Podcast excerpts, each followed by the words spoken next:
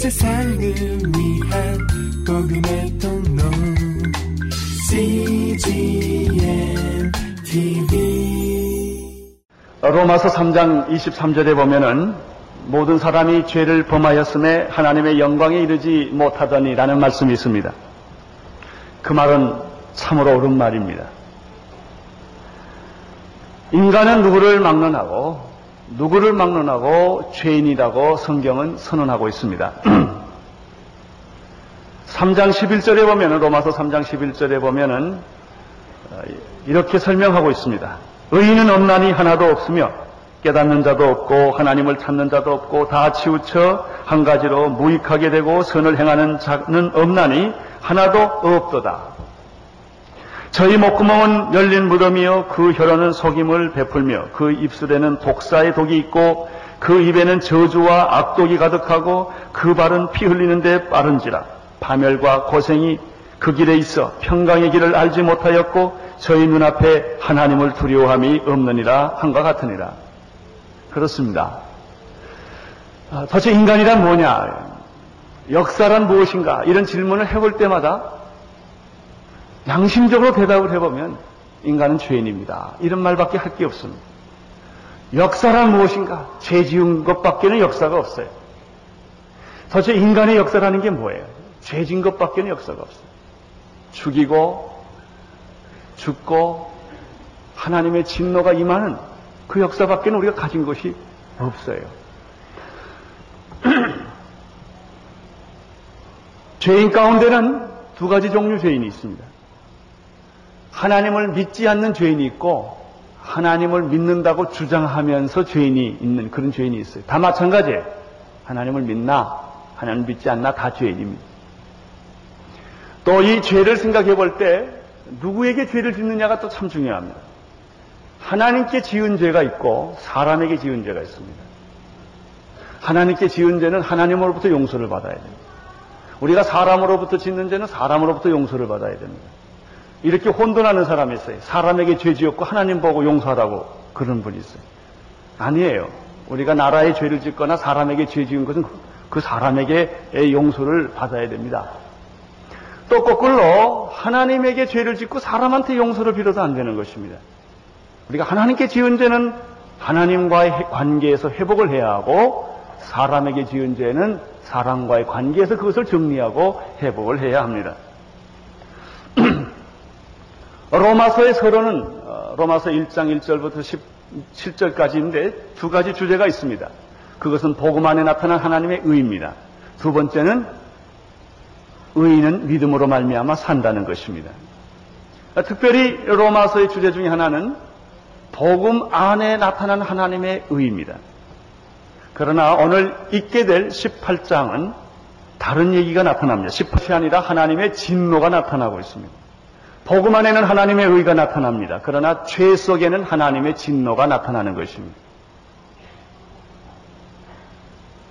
사도 바울은 이 로마서를 시작하면서 철저하게 인간이 죄인이라는 것을 폭로합니다.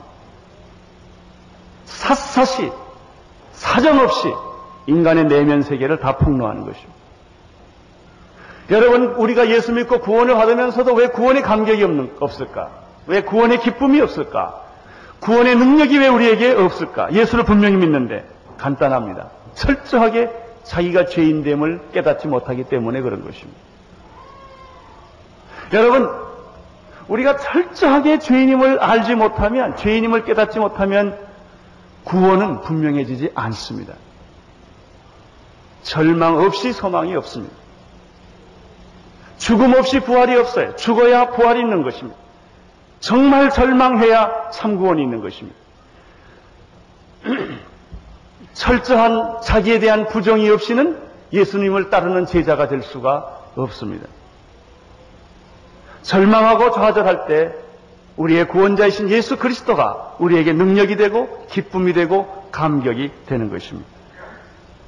사도 바울은 로마서에서 바로 철저하게 철저하게 우리를 벗기는 것입니다.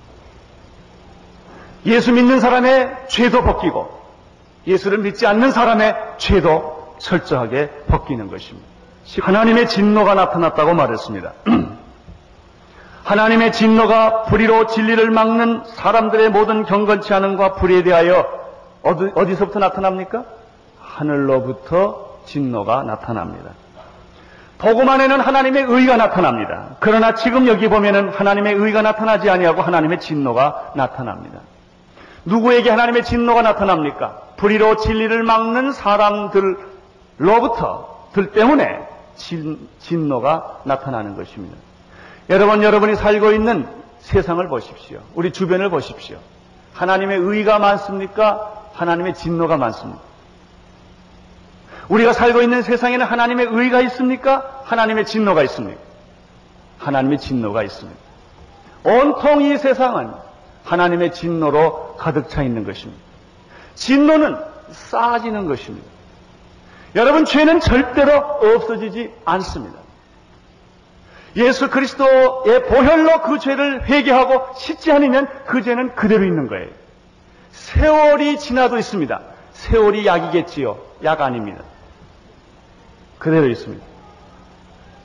여러분 내가 잊어버렸다고 사람들이 잊어버렸다고 그 죄는 없어지는가? 그렇지 않습니다. 그 죄는 쌓아지는 거예요. 진노는 쌓아지는 거예요. 여러분 삼풍 아파트가 어떤 일정한 무게까지는 버티고 있어요.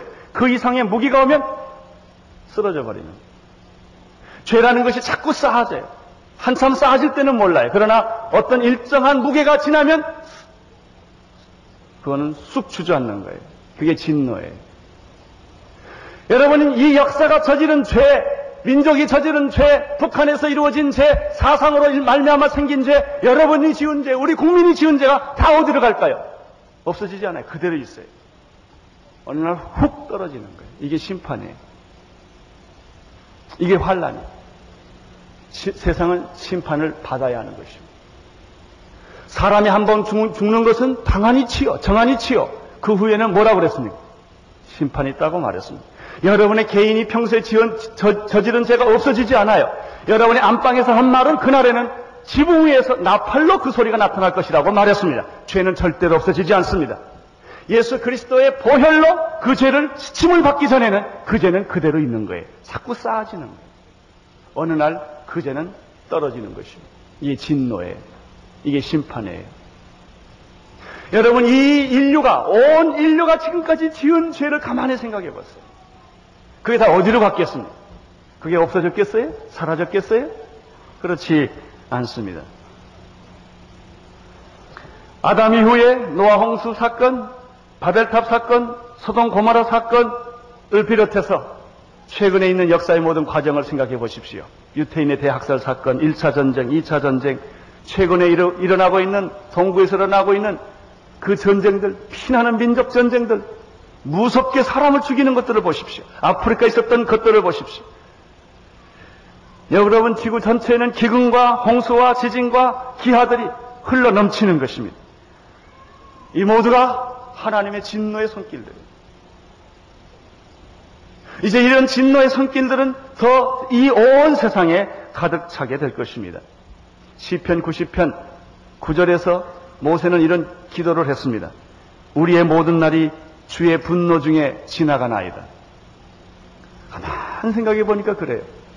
여러분 하나님이 정말 살아계시다면 하나님이 거룩이시다면 하나님이 정이시다면 하나님이 공시라면 하나님은 한순간도 얼굴이 기쁜 날이 없을 거예요.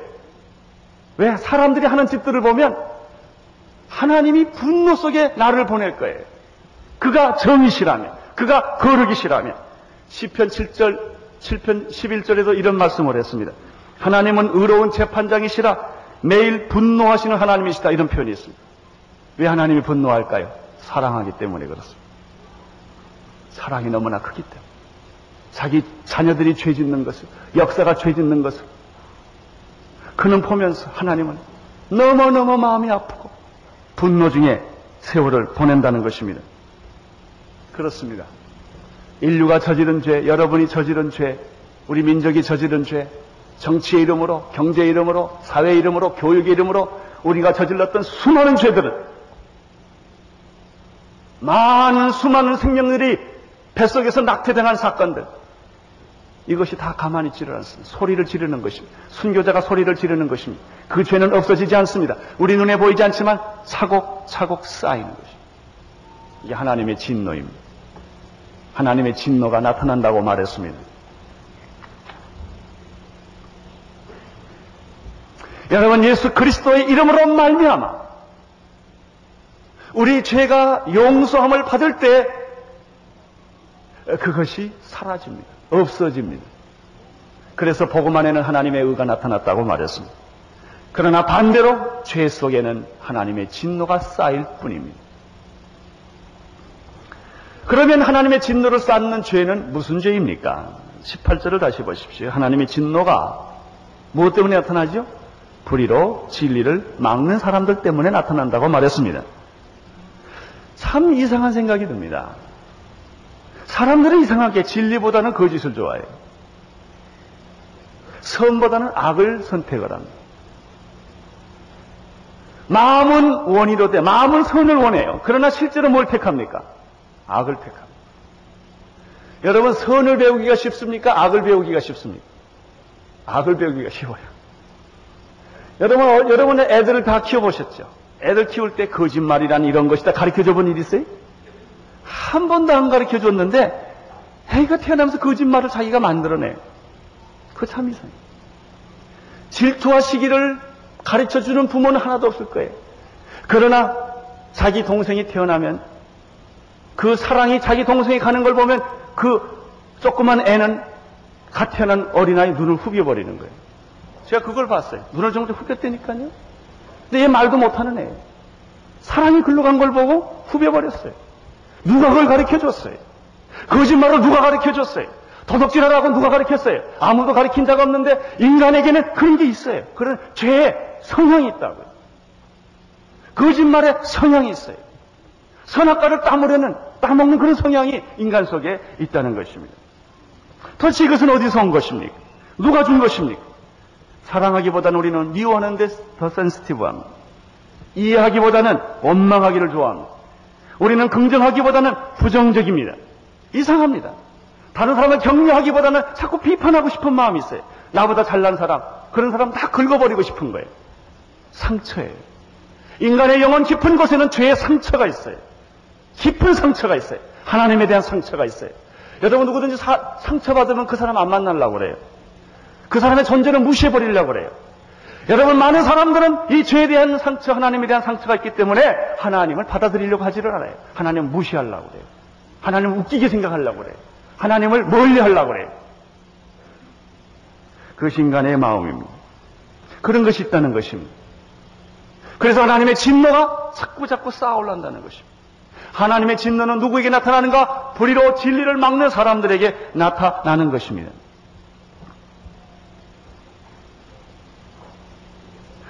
여러분 그러면 불의로 진리를 막는 사람들에게 들에게 문제는 무엇입니까? 두 가지입니다.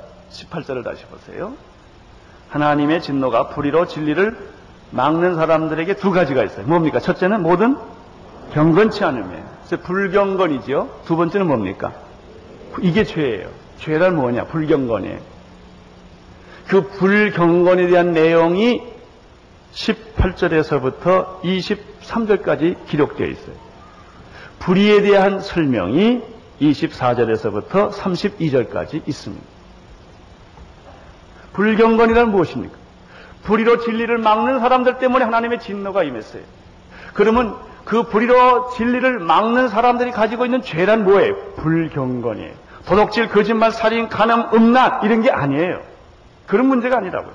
그것은 다 그 다음 얘기예요. 더 본질적인 문제가 있어요. 죄의 핵심적인 것, 본질적인 것, 눈에 보이지 않지만 가장 심각한 것이 있어요. 그게 불경건이에요. 불경건이 뭐예요? 하나님에 대해서 경건하지 않다 그런 뜻이에요. 우리 영어로 쓰면 godly, godlessness예요. 하나님이 없는 거예요. 하나님을 두기를 싫어해요. 하나님을 거부하는 이게 불경건이에요. 가장 큰 죄는 하나님을 거부하는. 하나님을 내 마음에 두기를 싫어하는 거예요. 하나님 이름을 부르기를 싫어하는 거예요. 이게, 이게 가장 큰 죄예요. 본질적인 죄, 원초적인 죄인 것입니다. 두 번째는 불이에요. 불의는 무엇인가? 불경건의 결과예요. 하나님을 경, 영화롭게도 하지 아니하고 하나님을 경배하지도 아니하고 하나님을 찬양하지도 아니하고 하나님을 사랑하지도 아니하고 하나님을 내 마음속에 두기를 싫어하면 어떻게 돼요? 인간은 부패예요. 하나님이 없으면 부패예요. 생명이 없으면 부패예요. 여러분 음식을 놔두면 부패해버리는 거예요. 시간이 지나면 곰팡이가 쓸어요. 빛이 없으면 어둠이 오는 거예요. 하나님이 없으면 인간에게 어둠이 와요. 부패가 와요. 곰팡이가 쓸어요. 거짓말, 음란, 도덕질, 살인, 미움, 온통 내 육신은, 내 영혼은 부패해지기 시작을 하는 거예요. 그것이 불이에요. 이 두 가지입니다. 오늘은 경건, 불경건에 대해서만 말씀을 나누겠습니다. 다음 주일에는 불의에 대한 말씀을 나누고자 합니다. 자, 그러면 불경건이란 무엇인가? 19절을 보십시오. 19절. 정직한 인간은, 자연스러운 인간은, 솔직한 인간은 하나님을 찾는 것입니다. 알만, 하나님을 알만한 것을 하나님이 사람 속에 집어넣었다고 말했습니다. 사람에게는 이성이 있어요. 사람에게는 양심이 있어요. 여러분, 깨끗한 이성과 깨끗한 양심은 하나님을 찾습니다. 그게 정직한 인간입니다. 더러워진 이성과 오염된 이성과 마귀에게 사로잡힌 이성과 마귀에게 사로잡힌 양심은 하나님을 거부하는 거예요. 하나님은 인간에게 하나님을 알 만한 것을 넣어 주었다라고 말씀하고 있습니다. 이 말씀에 의하면 하나님을 하나님이 없다고 말하는 무신론이나 하나님이 있는지 없는지 모르겠다고 말하는 불가지론은 다 거짓말인 것입니다. 이 말씀에 의하면. 왜? 하나님은 저희들에게 알만한 것을 주었기 때문에 그런 것입니다. 알만한 것을 주었음에 불구하고 거절하는 것은 죄요. 그건 거짓말이에요. 여러분, 사람이 참 이상해요. 왜 하나님을 거부할까? 무신론도 말이죠. 일종의 신앙이에요. 하나님을 안 믿겠다는 신앙이에요. 여러분, 하나님 없다는 걸 누가 증명해요? 누가 증명할 수 있어요? 아무도 없어요. 불가지론을 누가 증명할 수 있어요? 아무도 없어요. 근데 자기는 하나님 안 믿기로 결정한 거예요. 한 사람은 하나님 믿기로 결정한 거고, 하나님은 한 사람 안 믿기로 결정한 것 뿐이에요. 무신론이 옳은 게 아닙니다. 그건 거짓말이에요. 그건 일종의 한 사상이에요. 자기가 그렇게 믿, 겠다고 갖는 믿음에 불과할 뿐이에요. 사람은 하나님이 없는 쪽을 택하는 거예요. 하나님이 있는 쪽보다는 없는 쪽을 택해. 사랑보다는 미움을 택해. 생명보다는 죽음을 택하는 거예요. 부정적인 것을 택하는 거예요. 마귀를 선택하는 것이죠. 그래서 이 죄는 한 경향성이 있어요. 그것이 옳고 그름의 문제가 아니에요. 한 경향성의 문제. 자꾸 죄 쪽으로 가는 거예요. 일종의 바이아스에. 이게 굴리면 그쪽으로 가는 거예요. 죄, 인간은 죄인이기 때문에, 죄의 상처가 있기 때문에, 죄의 본능이 있기 때문에, 인간은 자꾸 죄 쪽으로 가는 거예요. 싫으면서도 가는 거예요. 누가 설명할 수가 있어요? 이성이 설명할 수가 있습니까? 양심이 설명할 수가 있습니까? 나의 도덕이 설명할 수가 있습니까? 없습니다. 죄로 가는 거예요. 온 세상은 역사는 다 죄로 가는 거예요. 여러분 역사가 선해 본 적이 있습니까? 역사란 뭐예요? 죄 짓는 일이에요. 죄 짓는 게 그가 하는 일의 전부예요. 그 이상에 무엇이 있습니까? 인간이 하는 일이 무엇입니까? 세상에 태어나서 죽을 때까지 인간이 하는 일이 무엇이 있습니까? 죄 짓는 거예요. 그 이상 무엇이 있습니까? 인간이 생각하는 것이 죄요 보는 것이 죄요 걸어가는 것이 죄요 이것이 인간의 현실입니다. 창세로부터 그의 보이지 아니하는 하나님의 보이지 않는 신성과 능력들을 어디다가 심어놨다고요? 그가 만드신 모든 만물에다가 다 심었어요. 여러분 어떤 화가가 그림을 그립니다. 그림을 그리는 화가와 그림과 분리할 수 있겠습니까? 이 위대한 화가, 뭐, 피카소, 피카소, 뭐, 뭐 렘브란트, 렘브란트, 이렇게 얘기를 해봅시다.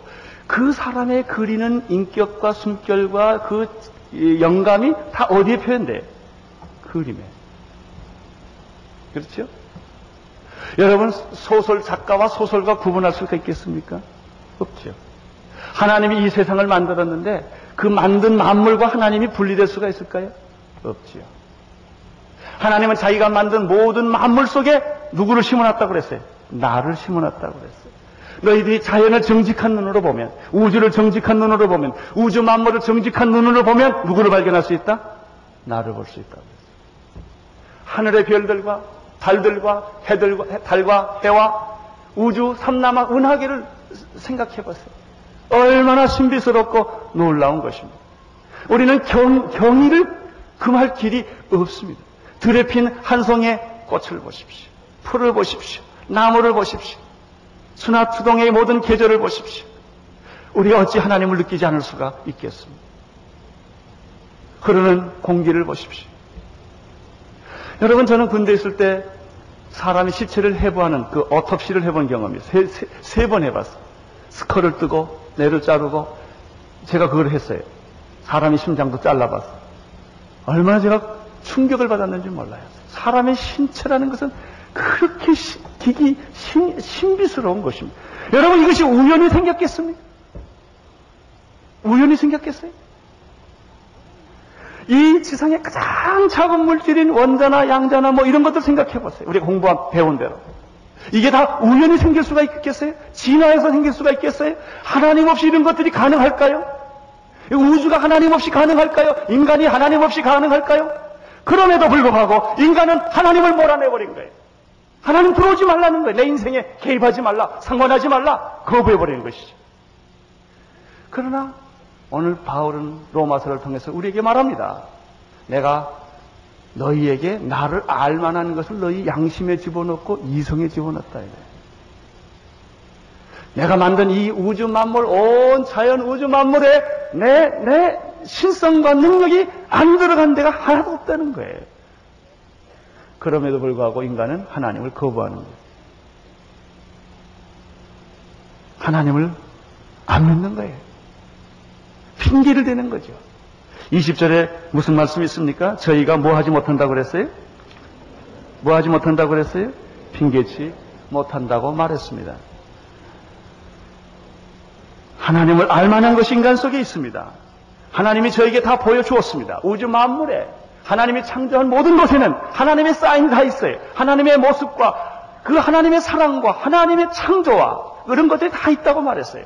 그럼에도 불구하고 인간은 의지적으로 오만하게 모든 사상과 철학을 다 동원해서 하나님을 거부하는 거예요.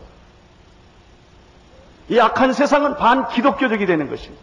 기독교의 문화를 거부하고 성경을 거부하고 요즘 성경 말하면 다 웃기게 생각해요. 성경의 진리를 사람들은 다 거부하는 거예요. 불편하니까. 성경에 의하면은 호모섹스 못하게 돼 있어요. 가늠 못하게 돼 있어요. 근데 현대인들은 가늠하고 싶어요. 요즘에 뭐, 미, 뭐, 이, 저, 그런 얘기를 하죠. 저기, 그, 모슬렘만 폴리가미가 아니에요. 현대인들은 시간차 폴리가미라고 그래요. 네, 이 사람하고 결혼하고 이혼하고 저 사람하고 결혼하고 이혼하고 저 사람 한네 번 하면 네 사람 같거든요. 시간 차이가 있을 뿐이에요. 인간이 죄를 짓고 싶은데 성경이 죄에 대해서 거부를 하니까 성경을 없애버리려고 기독교를 없애버리려고 하는 거예요. 왜? 죄를 짓기 위하여. 하나님을 거부하는 것입니다. 이것이 죄입니다. 무엇이 죄입니까? 불경건이 죄입니다. 하나님을 거부하는 것입니다. 여러분 이렇게 하나님을 거부하면 무슨 일이 생깁니까? 21절을 보세요. 21절. 하나님께 영광을 돌리지 아니하면 하나님께 감사치 아니하면 무슨 일이 생깁니까? 생각이 어떻게 해요? 허망이 허해져요. 삶의 의미가 없어요. 모든 것을 다 얻었으나 모든 걸 다 잃어버린 거예요. 허한 사람들이 참 많아요, 세상 보면. 참 허해요.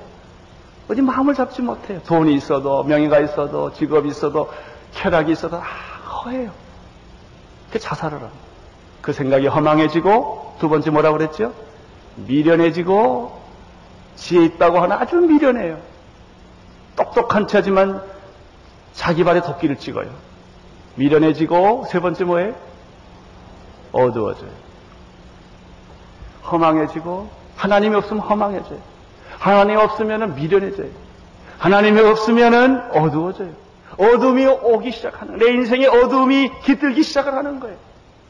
이 사람이 불안해 살 수가 없어요. 23절, 22절, 어, 스스로 지혜 있다나, 스스로 지혜 있다나 우준하게 돼요. 23절,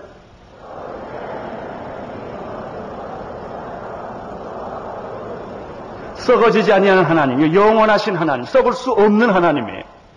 그 하나님 대신에 뭘 갖다 놨어요? 썩어질 수밖에 없는 인간을 그 자리에 대체해요. 로마의 황제들은 다 신이었어요. 진시황도 자기가 신이기를 원했어요. 나폴레옹도 그랬어요. 스탈린도 그랬어요. 김일성도 그랬어요. 다 죽었어요. 여러분 하나님이 없으면 어떤 일이 생깁니까? 미쳐버려요 사람. 그러니까 하나님 대신에 다른 걸 갖다 집어넣어요. 사람을 집어넣어요. 인간이 신이 되는 거예요. 과학이 신이 되는 것이죠. 물질이 신이 되는 것이죠. 하나님 대신에 하나님 비슷한 것을 갖다 놔요. 그리고 거기에 사람들은 예배를 하고 거기에 사람들은 다 빨려 들어가요. 그러나 결국은 비참한 거예요. 하나님의 진노 밖에는 그들에게 남는 것이 없습니다. 사람이 안 되면 그 다음에 뭘 집어넣어요? 금수를 갖다 집어넣어요. 그래도 안 되면 버러지까지 집어넣는다고 그랬어요. 금수와 버러지 형상을 만든다. 그리고 그것이 진리인 것처럼, 그것이 나를 구원해 주는 것처럼, 그것을 붙들고 살다가 하나님의 진노의 벼락을 맞는 거예요. 대환란이 와요. 심판이 옵니다. 여러분, 하나님이 걸어가시다면, 하나님의 진리라면 심판은 반드시 와야 돼요. 심판이 왔다면 순교자들은 어디로 갑니까? 심판이 없다면 정의롭게 고독하고 외롭게 산 사람들은 누가 보상을 합니까? 심판은 있는 거예요. 죄는 절대로 없어지지 않습니다. 죄의 싹은 사망이요. 하나님 은사는 우리 주 예, 그리스도 우리 주 예수 그리스도라고 말했습니다. 여러분 이것이 구원이에요. 이런 진노와 이런 심판과 이런 죄와 이런 절망 오늘 사도 바울은 이것을 하나씩 하나씩 다 따져 들어가는 것입니다. 이제 여러분이 다음 주일날 공부하는 거 들으면 더 숨막혀요. 그래서 예수님이 필요합니다. 예수님이 우리의 구원이십니다. 예수님을 믿음으로 내 행위로가 아니라 예수 그리스도를 믿음으로 구원을 받게 되는 거예요. 여기에 기쁨이 있고 눈물이 있고 감격이 있어요. 내가 이런 죄에서부터, 이런 저주에서부터, 이런 심판에서부터, 이런 하나님의 진노에서부터 살아난다. 구원받는다. 그러니까 눈물이 나는 거예요. 내 몸에 있는 모든 허무와 모든 어둠의 세력들과 이런 것들이 다 떠나는 거예요. 여러분, 우리는 겸손 인간이 죄인임을 고백해야 합니다. 그리고 하나님 앞에 무릎을 꿇어야 합니다. 양심이 말하는 대로, 내 이성이 말하는 대로, 이 오주 삼나 만상에 쓰여져 있는 하나님의 음성을 들어야 돼요. 그 새들은 노래합니다. 꽃들은 찬양합니다. 하나님이 계시다고 찬양하는 것입니다. 그 소리를 여러분이 듣게 되기를 축원합니다. 모든 우상을 버리십시오. 돈을 의지하던 것 버리십시오. 젊음을 의지하던 것 버리십시오. 여러분의 재주와 미모를 의지하던 것 다 버리십시오. 다 썩어집니다. 그건 영원하지 않습니다. 영원하신 분은 하나님 한 분이십니다. 기도하겠습니다.